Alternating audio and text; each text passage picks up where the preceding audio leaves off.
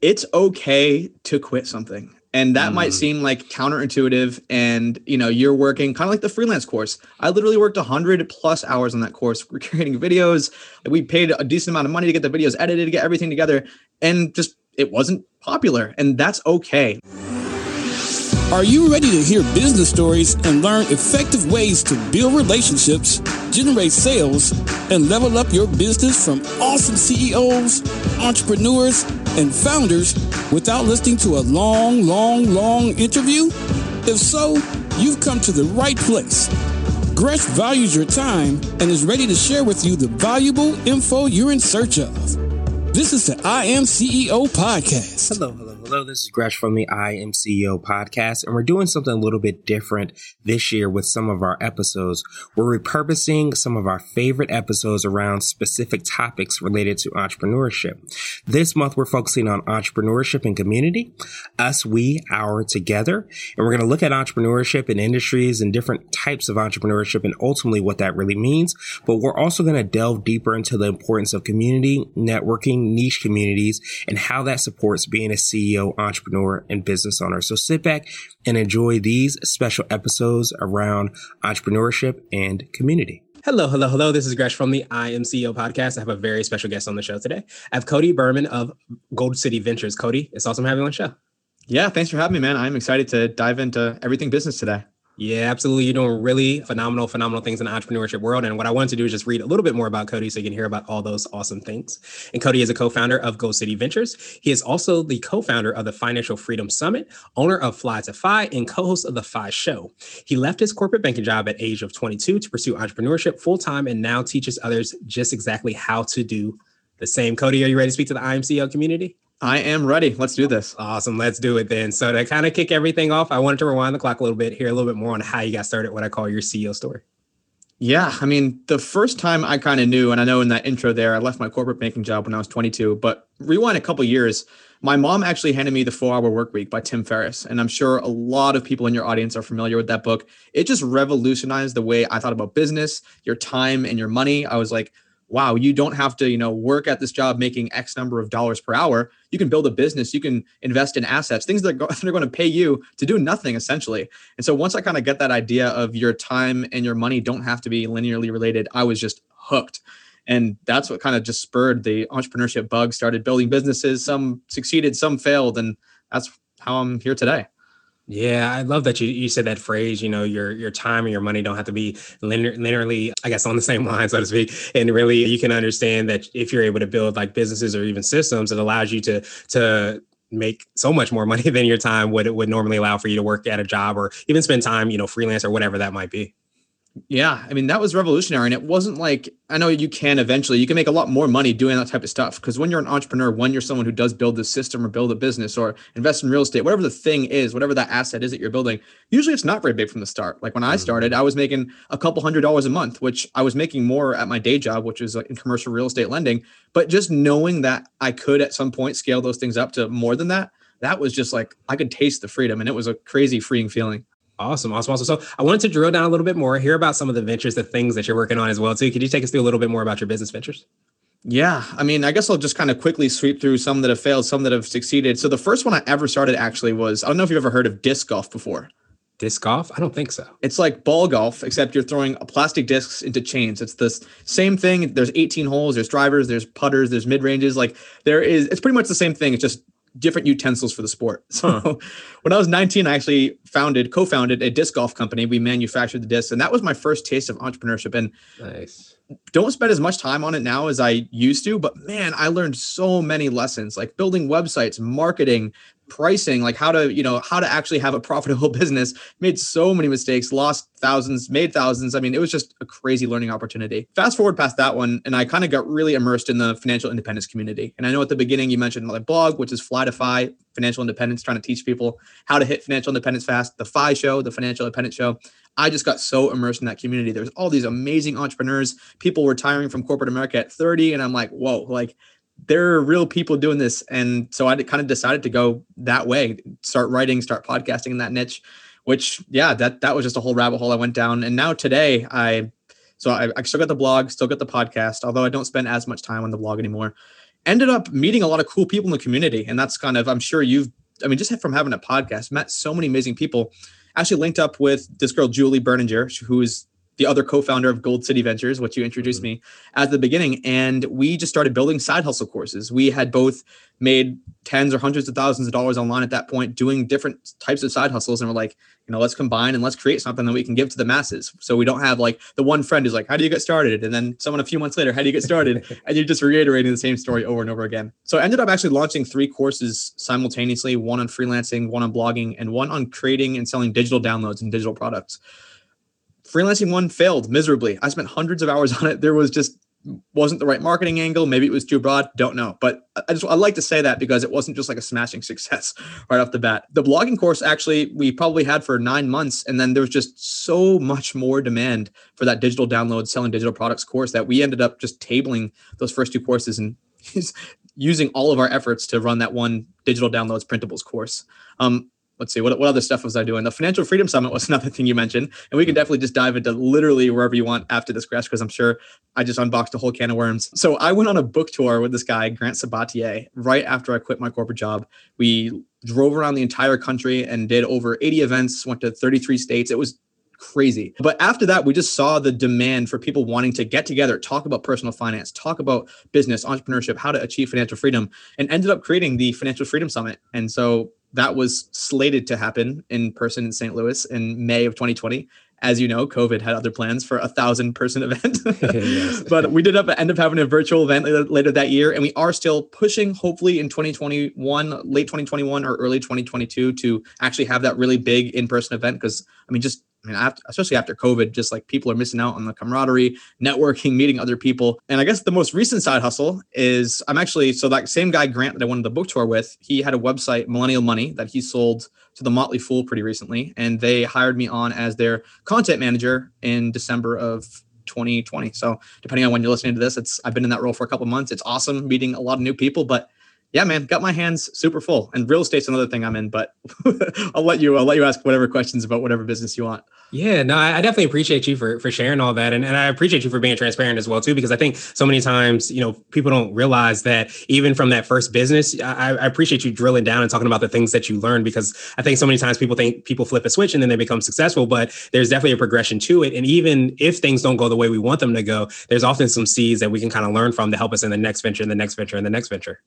Oh, yeah. Yeah. I mean, I would never even be close to where I am if I didn't just start that first venture. And even like there's businesses I tried to create and failed. Like I tried to create a tutoring business when I was in college. I tried to create like a custom clothing line when I was in college, too, and just like got into the weeds and it was just too much for me. So definitely not all smashing successes. But once you pile those failures, like if each failure is just like an inch and you have one hundred failures, like you're going to be standing pretty high after after you learn all those lessons. Yeah, absolutely. And I started a tutoring business as well, too. And it's definitely not something I talk about now. So it's definitely not a smashing success, as you said. But it's so funny. Like there's a quote by, I think Robert Kiyosaki said it, where he says, you know, nine out of ten businesses fail. So he decided to start ten businesses because he knew that nine would fail. And again, so it gives true. You that inch progression towards where you want to be.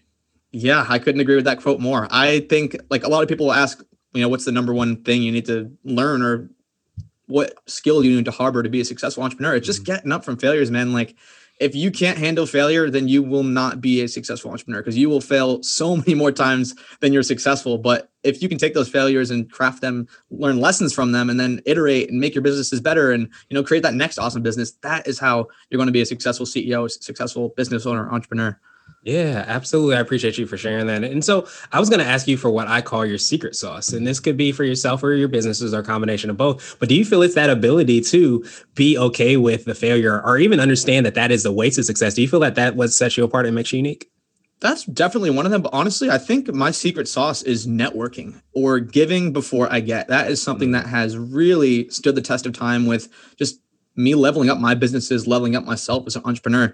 A lot of these businesses that I'm talking about, like the Gold City Ventures, the Financial Freedom Summit, going on that book tour with that guy, I am a giver before I'm a getter, definitely when it comes to business. If I see someone who's successful, if I see someone who I want to work with, I approach with, hey, how can I help you? Like, I'll help you. I'll do this thing for free for you. I just want to learn, like, dude or girl, whoever I'm talking to, like, you're crushing it. I just want to learn from you. I want to work with you. And that's honestly how it kind of unfolded for those two things. I had reached out to that guy, Grant Sabatier, who I went on the book tour with. he was crushing it. He retired at thirty. And I'm like, dude, like, just let me help you. Like, I'll literally work for you for free. Now we're good friends. He's hooked me up with multiple different ventures, like starting companies together. Super cool. I appreciate that. And I wanted to switch gears a little bit. And I wanted to ask you for what I call a C E O hack. So this could be like an app, a book, or a habit that you have, but what's something that makes you more effective and efficient? Outsourcing. And this is something that I was so hesitant to do because I'm, I'm very perfectionist type of entrepreneur. Like, I always want everything to be perfect. I'd spend, when we first started podcasting, I would literally spend like four hours editing my own podcast, and it would be like a forty-five to an hour long podcast. I'm like, this is insane. But I was just like such a perfectionist. I've slowly started to let those perfectionist tendencies go because, as I don't know who to attribute this quote to, but done is better than perfect. And that is mm-hmm. the truest thing ever. But man, I started outsourcing in a lot of my more successful businesses, like outsourcing email, outsourcing social media, outsourcing editing, outsourcing content creation where it makes sense. But once I started getting those systems in place, like, I was like, why didn't I do this three years prior? Like, if you can give someone solid instruction, if you can, you know, record a video using some screen share software, show them exactly what you're doing. I mean, people are pretty smart. They pick things up pretty fast. And kind of like I was saying before, if you do want perfection, you're not going to get it, but you will get ninety-nine percent of the way there. And if that can free up ten, twenty, thirty, forty hours a week for you, and you can be more productive, you can focus more on the high value activities in your business or whatever the thing might be. Man, outsourcing has definitely changed my life and made me just so much more effective, allowed me to kind of step out of the business, look from a thirty thousand foot view instead of being in the day to day and not being able to focus on the more visionary things. I forget also another quote I can't attribute to, but it was saying you can't see the label on the jar if you're si- if you're standing inside. If you're always mm. constantly working, you can never kind of see what the outward look of your business is, and you can't iterate and change that and, you know, be a visionary and focus on, like you said, the marathon. You, you're focusing on the sprint because you're just trying to get this stuff done week after week after week. So outsourcing, one hundred percent. Truly appreciate that that hack. And, and so I wanted to ask you now for what I call a C E O nugget. And that could be a word of wisdom or a piece of advice. It might be something you would tell a client, or if you happen to a time machine, you might tell your younger business self. Actually, I was going to do the failure one, but I have a, a better one. Mm-hmm. It's okay to quit something. And that mm. might seem like counterintuitive. And, you know, you're working kind of like the freelance course. I literally worked one hundred plus hours on that course. We're creating videos. We paid a decent amount of money to get the videos edited, to get everything together. And just, it wasn't popular. And that's okay. Like, you need to learn to know when to quit. Now, you know, some people could take this the wrong way, but there are, I'm sure, your audience. There's a lot of entrepreneurs, a lot of C E O, business owners, people who just don't want to give up on that idea that they thought was going to be a million dollar idea. And it just isn't. For some reason, the way you packaged it, the audience just isn't there. It's not the right time for this thing. So knowing when to kind of hang up the towel is, that's a superpower.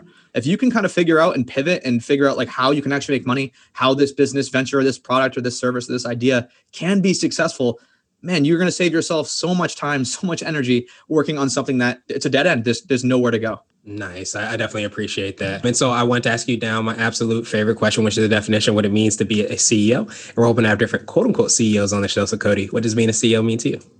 I think being a C E O is, you know, being a leader, not in that you can tell other people what to do, but, you know, show people. Like, I think the best way to teach is by example, one hundred percent. So even if you are outsourcing, I mean, you already have to have developed an awesome system yourself, and you record it and you send the instructions out, like whatever that might be. So in order to be successful in what I think it means to be a C E O is, you know, be a leader, but be a leader by example. Don't be a, be a leader because you can just tell other people what to do and hopefully it works out, but be a leader because, you know, you are, you have all these tried and true methods. You're the one who's, you know, taking in these failures, developing the right systems, and then, you know, turning those into a successful business or a su- successful venture. Yeah. And, and when you're leader, you are quote unquote being the change that you wish to see in the world. And you're not just, you know, hoping to, to create that. You're actually doing that yourself, and people are kind of emulating what you're doing because you're creating that energy. So I think when you tap into that, not only does it affect us as leaders, but it also affects so many people that we are com- we we come across with it, come across as well too. I think even being like the C E O of your life, and I'm just thinking of some examples of, you know, you really do have to embody whatever you're teaching. Like if you, mm-hmm. I know so many of us have had the health teacher in middle school or grade school, whatever, that's overweight and that smokes. And like, yeah. You're not going to take advice from that person because they're not healthy. Or like if you're if you're hiring a personal trainer and they're, you know, super overweight or really, really skinny and you're trying to like bulk up, you're probably not going to take advice from them because, you know, they're not embodying what they're trying to teach you. Or, you know, someone who's teaching you S E O and they don't have any successful websites or a history of knowing anything about S E O, you're not going to hire that person. So I, I really do think the proof is in the pudding. And if you do want to be a leader, if you want to attract other smart people, if you want to collaborate and create a successful business, create these networking partners, you really have to walk the walk and talk the talk. I think that's so, so important in business. Yeah. And I think it's something that we all should kind of take, keep in mind as well too. I think I, I read something, or I know he came to speak to a class I was in too, Kevin Plank, who started Under Armour. And he said, when he first started Under Armour, he said, you know, he was out of shape and he started to think like, okay, I'm selling, you know, all of these fitness stuff, but I'm out of shape. So I have to get my butt in line so I can make sure that I am a, a perfect steward for what it is that I'm creating. So I think that's right in line with what you said is, you know, be what you're preaching and be what you say that other people should do as well too, because people are watching and following you if you're perfectly in alignment. So Cody, truly appreciate that definition. I appreciate your time even more. What I wanted to do is just pass you the mic, so to speak, just to see if there's anything additional you can let our readers and listeners know, and of course, how best they can get a hold of you and find out about all the awesome things that you're working on. Yeah. So, I mean, like I mentioned that before, I do have my hands in a lot of different buckets, but I guess since you are listening to a podcast or watching this YouTube video, wherever you're coming from, definitely check out my podcast, The Fi Show, the Financial Independent Show, where I know you talk a lot about business, entrepreneurship. We talk a lot more about personal finance, and obviously we do tie in entrepreneurship and whatnot, but it's really interesting to hear people that are retiring in their twenties or thirties or just doing amazing things. So definitely check me out on The Fi Show. Fly to Fi, my blog, is kind of my hub where you can find the courses, you can find the Financial Freedom Summit, all that other stuff. So I guess that's enough. I won't throw ten U R Ls in here. Take it easy.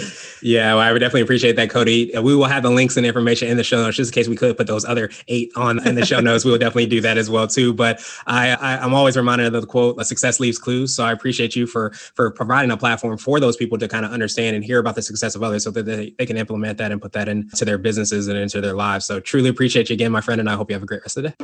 Thank you for listening to the I Am C E O podcast, powered by C B Nation and Blue sixteen Media. Tune in next time and visit us at I am C E O dot co. I Am C E O is not just a phrase, it's a community. Don't forget to schedule your complimentary digital marketing consultation at blue sixteen media dot com. This has been the I Am C E O podcast with Gresham Harkless Junior Thank you for listening.